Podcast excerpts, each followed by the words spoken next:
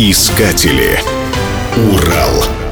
Принято считать, что имя города Миасса происходит от названия реки Миас, которая, в свою очередь, попала в русский язык из древнеугорского или имеет иранское происхождение, как и некоторые другие топонимы Южного Урала – Аргаяш, Месяш, другие с общим формантом Аш-Ас, предположительно со значением «вода», «друг». Существует мнение, что большинство топонимов Челябинской области имеет древнеарийское происхождение. Смысл этих топонимов легко понять знатокам афганского арийского наречия пушту, который лингвисты определили как древнеарийский. На карте нашей области несколько сотен названий так и просятся, чтобы их расшифровали с помощью языка пушту. В число этих арийских названий входит и Миас. Название реки и города Миас сложено из пуштунских «мис» или «мий», что означает «медь», и «аз», что означает «вода», «река». Таким образом, слово «миас» можно перевести как «медная долина».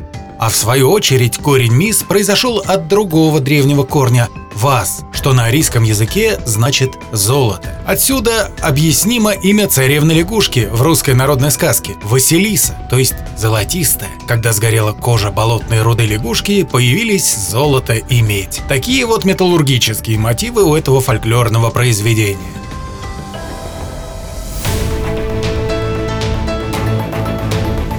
Искатели. Урал. Программа создана с использованием гранта президента Российской Федерации, предоставленного Фондом президентских грантов.